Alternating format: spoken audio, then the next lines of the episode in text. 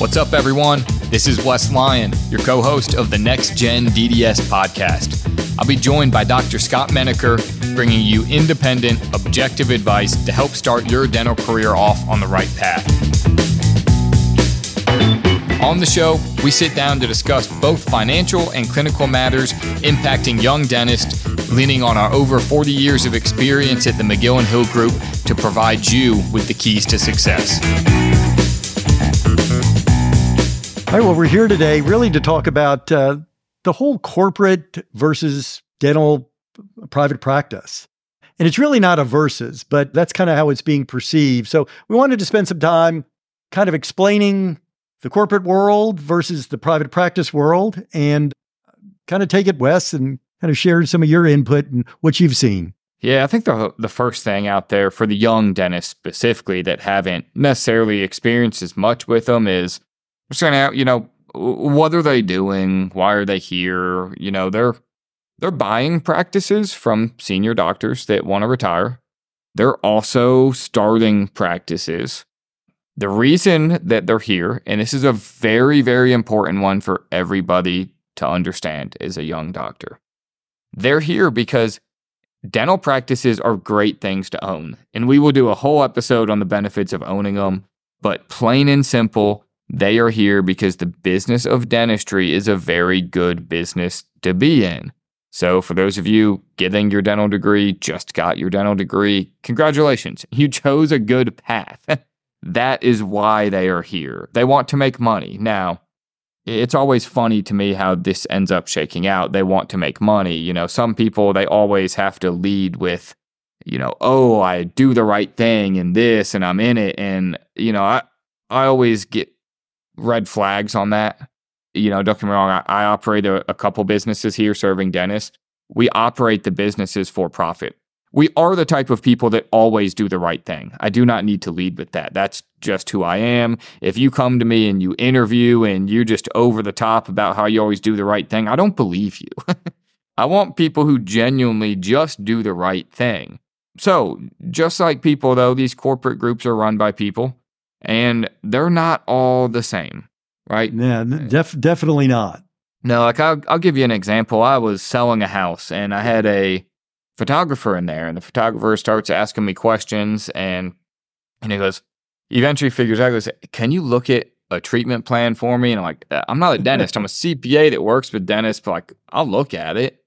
So I see this $10,000 treatment plan on this, you know, 20 something year old male. And I start poking around, asking questions and find out that he went somewhere with his girlfriend and there was free dental cleaning. So he went and took advantage of the free dental cleaning. That should be a red flag. Yep. He gets the $10,000 treatment plan. So then I ask him, you know, do you go to the dentist regularly? And he goes, yeah, I, I go in Puerto Rico. I'm Puerto Rican. And, you know, I just hadn't been back to see my family in a while.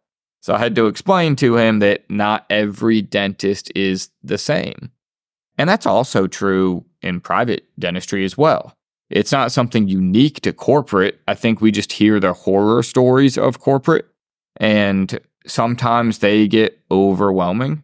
And that's what people think. They think all the corporate groups stink. Well, that's that's not true. No. There's plenty of these corporate groups that are run by people that say, "Look, we're we love the business of dentistry were not doctors and you know they still believe that the dentist should be left to do treat what they believe is necessary and what's right. They don't put any restrictions on treatment. So scott i'm going to pass it back to you because if i recall right I, I, think you have experience directly with these uh, corporate groups. I sure do wes. You know I, when i got out of school there was no such thing as a as a as a DSO or a corporate group. It was basically there was either a solo practice or a two doctor practice. That was really all there was uh, when I got out of school in 1985.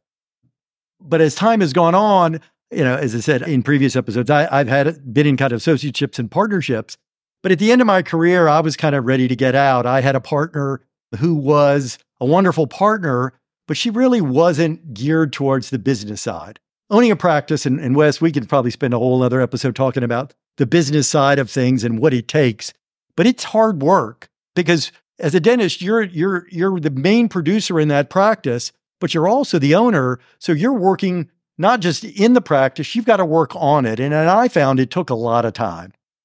And, and the corporate world is really about taking a lot of that outside work away from the, the doctor so they can concentrate on the clinical side. So at the end of my career, I was looking for an exit. I, I was looking for to, you know, to sell the last 50% of my practice. And I knew what the what it really was worth. It was worth more than what what I would term would be the, the doctor to doctor sales. Because DSOs are were paying more because they recognize how the, the the financial gain that's there and what it means to them. And they've got a whole model. I'm not sure I understand all of it, but but but they that's what they they were doing. And so I brought it to Wade Coleman in our in in the McGill Hill group, and Wade kind of re- did some analysis and reached out, and we got presented with a, a pretty crazy number. It made sense to the DSO group. It made no sense to me, but it was great for my partner and and myself she was looking to maybe not have to run a big practice.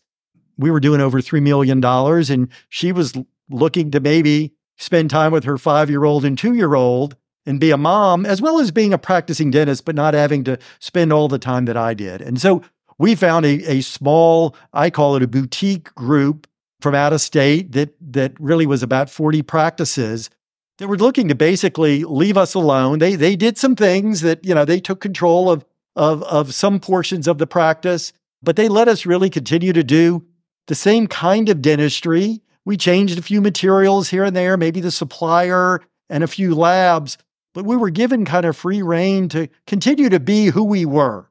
And so that was kind of the, so for us, it made complete sense to take advantage of them running the practice, but also compensating us in a nice way for the value of our practice. Uh, they're absolutely here, and I, I, think that's where the group, like I, I, don't know which one bought yours, and you know we won't give any specific names here, but you know it's groups like that. A lot of times they're willing to take the business side off of the table. Yep. And you mm-hmm. know it's it, Jonathan uh, Martin always jokes, uh, "You want to know how to trigger a boomer? Uh, mention a work life balance." and a lot of the younger generation, I mean, I'm part of it. They want a work life balance. I mean, out of let's say I'm in my 30s, out of all my friends from school, there's you know less than five that I think work as hard as I do, and that's just it. You know, they expect to be in there for 40 hours and leave, and there's nothing wrong with that. Everybody has a different personality, but to your point, you know, your partner didn't want to do everything it took to run a business, and it's a great fit for that. So you you've heard both sides of it. We do know there there are certainly corporate groups that have issues. Let's not hide behind it. Right. There are certainly corporate groups that are stellar as well. It's no different than choosing a private practitioner to work alongside, though. You're really picking a partner, you're picking a boss, whoever it may be. So just pick carefully. I think that's probably the big one. Right. You know, and a lot of times, you know, some of the what they they term the corporate. Everybody, I always get the question when I talk to young dentists, and even if I'm talking to hygienists, they're they're asking me the questions. So, what about the corporate world? Well, they're here. We'll we'll probably spend a whole episode talking about them, but they're not all bad. They're not going away. And I think recognizing some of the benefits that they bring, and we'll talk about that. Um, I think the biggest one, a lot of people get scared, they're going to, oh, uh, you know, private practice aren't going to be around. That's not true. Most of the corporate groups are actually serving patient bases that historically haven't gone to the dentist. They've done a very, very good job of increasing the total population of patients that go to the dentist. And I think no matter how you slice that one up, I would say that has to be a positive, right? Yeah, I'm I not always, a dentist, but I like I like my teeth to be clean. I, I, always thought it was really pretty good. My, my practice was pretty much a fee for service one, so we we pretty much got other than one being in network for one plan, we got full fee for our services. So I, I didn't have to work as hard as you might have to work in a corporate world because you're taking, you know, it could be anywhere from a 20 to 30 to 40 percent discount on your fee to, to, to, to be in network. And a lot of these these companies are, some aren't, but but well, many of them Scott, are in network. Back that one up real quick here. So if I'm a young doctor and I'm looking at working for one, you just mentioned one of these things can be a negative. So sounds like one of the negatives could be that it's likely that they're in network. And it, you as a dentist, if I was catching the drift of that, if you're in network and the practice takes a discount, you pay a discount to the doctor too. Is that right? Sure. and, and basically, what you end up having to do is you're going to work harder. Sometimes it could be twice as hard, seeing twice as many patients. Now, for a young doc, you're, you're you may be busier seeing those people. You know, you got to be careful that there's no, you know, there may be quotas, there may be goals that you're trying to get to. Um, wish you could talk about some of the clawbacks that they, that they may or may not have, but yeah, well, there's a little wanna- trade off there. You just had a little tidbit there. So let, let's start with the positives real quick. If I'm looking at this, because obviously, right, I think we all have our dream world where we go, we work for this doctor that's just a great mentor. They don't even see patients, they just work with us all day. And we see the patients get paid, but that's not going to happen. So there's going to be trade offs here. And if we're considering corporate, I think on the positives one in there was you're going to be busy. There's going to be work to be done. So you're going to learn to do dentistry competently, quickly. I mean, I think that's a huge benefit. You're going to learn a whole lot more working for a corporate group with patients than you are twiddling your thumbs, you know, trying to get somebody through the door. Yeah, I would have done that trade off way way back if, it was if it was available because I was looking I was looking for some experience and I spent uh, a fair part of my first year not doing not doing a lot. Yeah, so I I think that's a. I, I get young doctors call me all the time, and they say, "What do you think about this?" And I say, honestly, if you want to, we're gonna have a whole episode on should you buy a practice, but you know, should I work for this corporate group? A lot of times, say, yeah, you should, because you're gonna have to learn to produce dentistry, and they have dentistry that needs production. You know, this is a great fit for you because of that. Other things are, you know, signing bonus and money Yep. right? A lot of them offer a signing bonus, and you probably ain't going to find many private doctors out there offering a signing bonus. I'm not going to say it doesn't happen, but I'd be pretty safe to say that probably. it, it might just depend on the it might depend on the location and the how badly a doctor needs somebody in there. But, but yeah, you don't you're normally not going to see a private doctor who's got a lot of some extra cash just laying around to uh, to help. No, and then you know the other thing is this kind of goes with the production is the money. You know what you, you're going to get paid at the corporate group if you're on a percentage of your collections and you're the practice that isn't producing. Well, you're not really going to get paid much. And I tell this, you know, I have a lot of doctors that call up and they have this trade off to make, and sometimes say, well, you know, I'm just not making enough here. I really don't want to work for corporate, but you know, kind of tell them, oh, the writing's kind of on the wall. You figured it out before the doctor did that this ain't working. So, you know, you might need to go ahead and make this trade off here, and and you might need to do it and make enough money to live. you know, you didn't go to dental school to get paid like an accountant. That's it. Yeah. You went to dental school to get paid like a dentist. So, those are definitely three big positives if you're thinking about it. Now, I'm going to call these potential negatives, Scott. I, I don't think they're really negatives, but there are potential negatives things when you're going into these corporate groups and you're considering working for them that you want to be aware of so that you don't screw it up. And, you know, I think the first one is probably true in all practices, but more so just make sure you avoid a bad situation is treatment philosophies, right? Right. Yeah. I mean, I think, you know, there there may be certain things you could do and not do and you just got to figure out what the expectation is. You know, are you being are you being asked to start taking out every tooth that uh, needs to come out or do you have the ability to refer? Or same with endo and whatnot. I mean, you're just getting started. Well, even too, I've actually seen it get. Now, like I said, I'm just pointing out the worst. They're not all the same, but some groups put you in the chair to do dentistry and you didn't actually diagnose the treatment. Right. And, you know, what's your treatment philosophy at that point? You don't have a philosophy. You have a do what you're told. Yeah, you know, and I and I was in situations certainly where someone's treatment plan things. I, I know with my with my partner and I, we shared patients, and so sometimes she might check somebody and and treatment plan something, and they came in to see me, and I always took the high road and basically said, I don't, you know, I'm going to keep an eye on this. There's different ways to go, and and I just think I was sticking to my guns in a way. You're going to have a little more pressure and and I think when you when you go to work for these groups, if you do, you want to ask that question of if I'm questioning the treatment, you know, that's that's been either treatment planned for me, do I have the ability to look at it and and not potentially do it if you don't feel comfortable? Yeah, that's a great one because it can be an issue. But like we said, it's also oftentimes you could ask the question and get an answer of, hey, you know, you're going to be the treatment planner. So it's your philosophy. Right. You know, and I think a lot of times in, in, in some of these environments, you're going to kind of be on your own. Well, we've talked about mentorship in the past, and you may be, you know, the, the lone captain of the ship without a lot of experience. And and I always call it cautious confidence. You want to be confident in your skills, but you also need to recognize when you're when you're getting ready to to to go off the ledge that you you shouldn't you don't want to go over. Absolutely. And the last one to be worried about is potential clawbacks.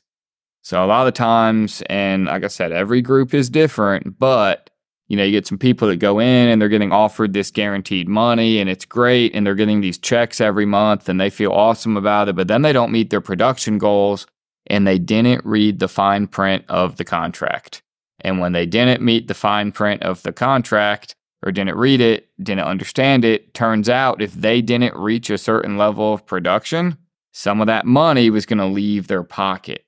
So it's important to not always, you know, look at it and say, "Hey, you know, look, I'm going to make $300,000 a year here."